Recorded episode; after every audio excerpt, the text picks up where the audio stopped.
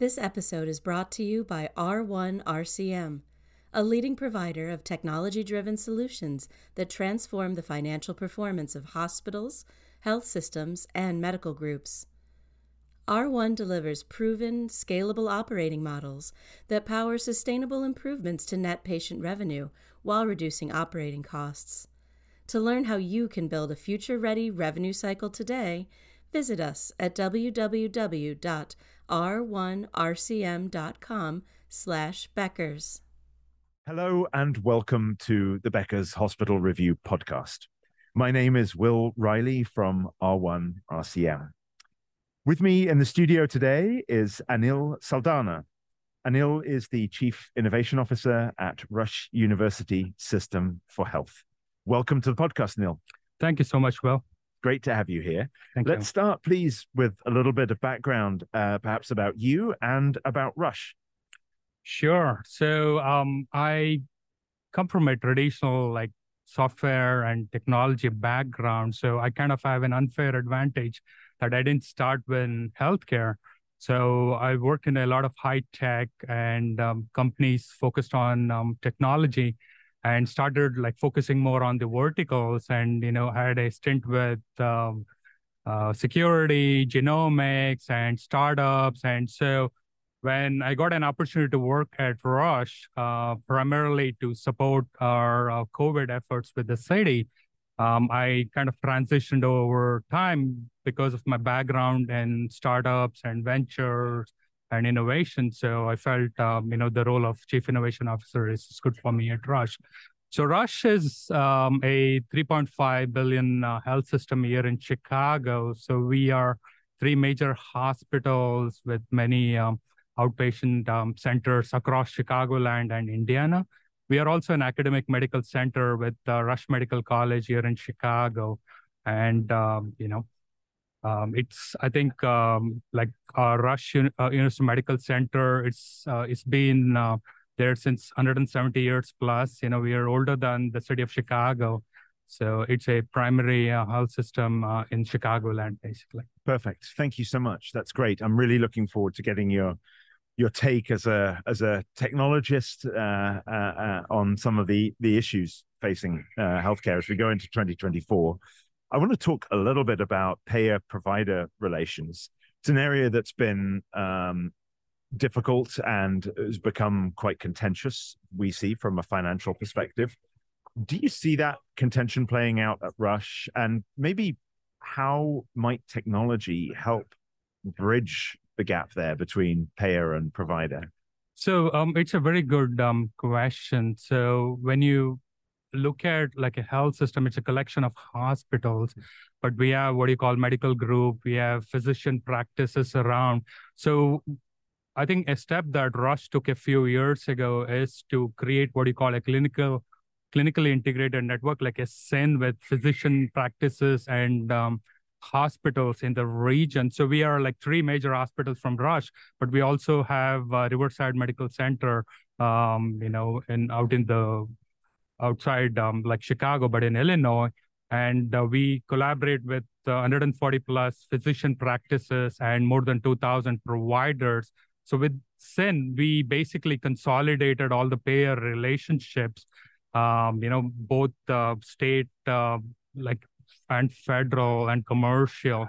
So I think that's the first step that Rush has taken to kind of uh, help with uh, this, what do you call contention with payer and provider interaction. So we have one entity dealing with payer negotiations, contract negotiations, uh, dealing with quality metrics and, uh, you know, payer uh, provider data exchange. So that's their primary focus. So uh, practices, the hospitals, you know, they can just focus on um, care delivery and what they should be doing. Got you. Yeah. I mentioned the role of technology. Um, one of the areas that we see kind of friction fallout from uh, the relationship with payers is around things like denials management, other revenue cycle implications. Uh, how how might you be using technology at Rush to help bridge the gap between payer and provider?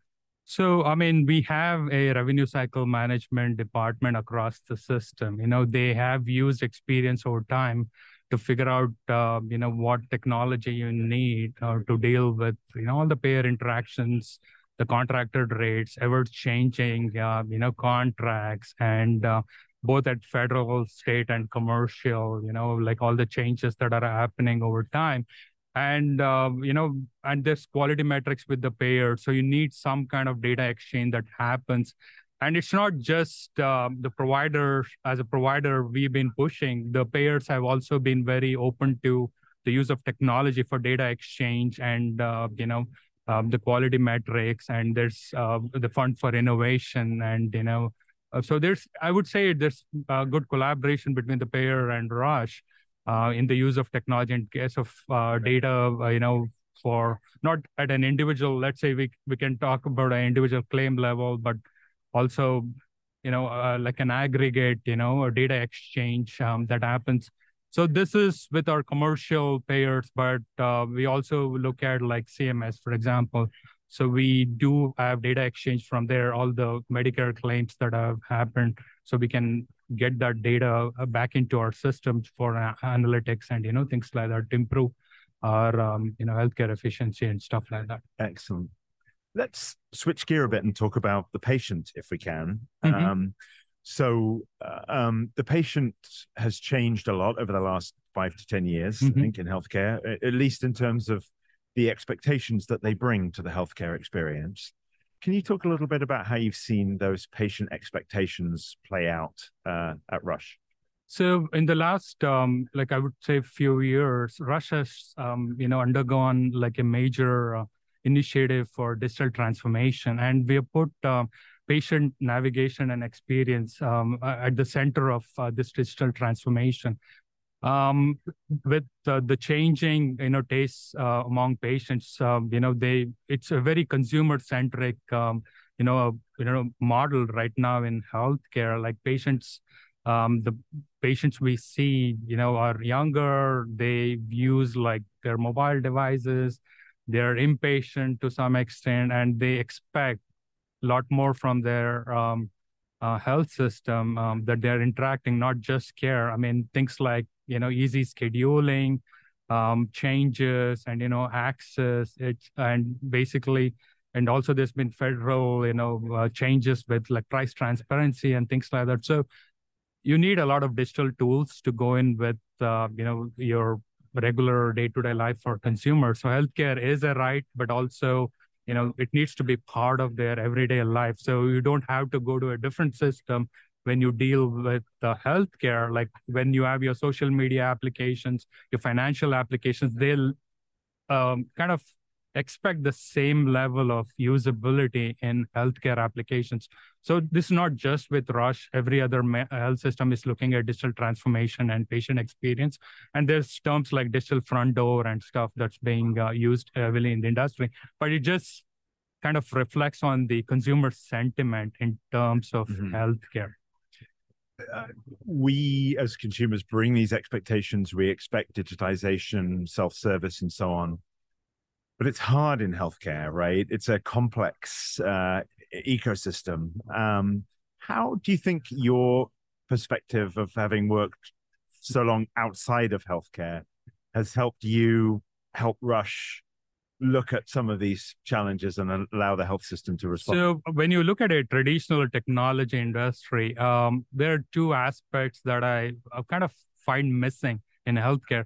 One is collaboration um, and also what you call co-op, like you collaborate and compete. So what I've seen is a lot of health systems just try to operate in silos. They're very focused on their own issues and you know things like that. They're very focused on their revenue, you know, uh, and uh, you know things like that. So so each health system is working on similar problems. So one of the things that I have certainly found missing in healthcare is is that collaboration among health systems to solve a common problem. Yes. You know, um, conferences does help wherein you uh, mingle with other health system leaders and start to learn okay what are the challenges you're facing and you start seeing that it's exactly the same and particularly in a particular region for example you might collaborate and compete so i think these are the two uh, patterns that I find missing in healthcare um, that I think will be very valuable. So I've certainly tried uh, pushing some of this collaboration at Rush, and it's been uh, accepted pretty openly. You know. Yeah, yeah. There's a lot of optimization going on at the city or regional level in yes. healthcare, right? That, yes. Yeah, yeah. What are some of the things that you feel Rush has done well in terms of um, improving that patient experience through technology? Can you give a couple more examples of projects that you've worked on or are working on? So, like I said, uh, you know, we embarked on a, a major digital transformation, uh, you know, initiative in the last uh, few years. So things like, uh, you know, I can tell you that, like when somebody needs to schedule an appointment, if there needs to be change. So our digital tools do help with uh, the scheduling, but we also have uh, um, like a care staff kind of dedicated to the patient. So, you know, with the move towards value based care, it's a team based approach you see across healthcare. So, which we have incorporated. So, even when I have to personally, you know, schedule some kind of services, you know, I can always lean on on a human being to help me if if is if the tools cannot help me schedule. So, so I think scheduling is the number one challenge we see from a patient perspective. Um, and also you know health equity you know uh, access to care and you know we have facilities. The models are also changing. Now care needs to get to the patient you know. And uh, we have had like at the becker's conference i've heard stories about um, you know people are not always comfortable getting to these large institutions when they're comfortable with the smaller setting because they have a trust relationship with their like their CBOs or something. So it's there's major complications surrounding you know access to care and things like that. Let's talk a little bit more about that if we can as we uh, approach the finish line here. What um, are some of the initiatives that you're doing at Rush to address problems of health equity and access to care? So Rush um, initiated on uh, health equity as an anchor mission around 2016. So health equity is part of our corporate strategy. So we use health equity um, across all our initiatives. So it's it's baked into everything we do. And one of the primary reasons is is is the community we serve as major health disparities. So um, you know uh, the trying to address the social determinants of health is, is primary across all everything we do. All our programs have health equity, you know, in uh, baked into it.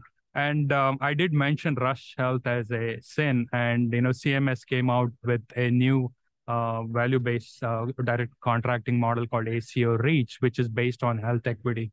So when we changed uh, some of our payment models for value-based care through Rush Health, we embraced ACO Reach uh, early this year with a uh, with an agreement with um, CVS, you know ACO, um, so that we collaborate with CVS for ACO reach. So health equity is ba- uh, baked into it. So it's key in whatever we do. And uh, two years ago, we established a Rush BMO um, Health Equity Institute at Rush uh, with a donation of 10 million from BMO Financial Group.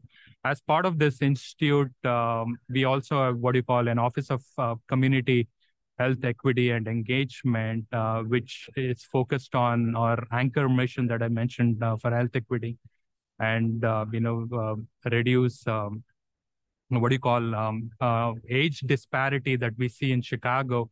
We have coined the term um, Chicago's death gap. Uh, so we, based on the zip code where you are, uh, you live uh, a certain number of years, and the disparity we have seen, like like four subway stops, is like 16 years. So it depends on where you are born and live. Um, so, you know, uh, the number of years you live. So this death gap is not just Chicago, but across the country. But in Chicago, we identified, and Russia is actively working to address this um, death gap. Excellent.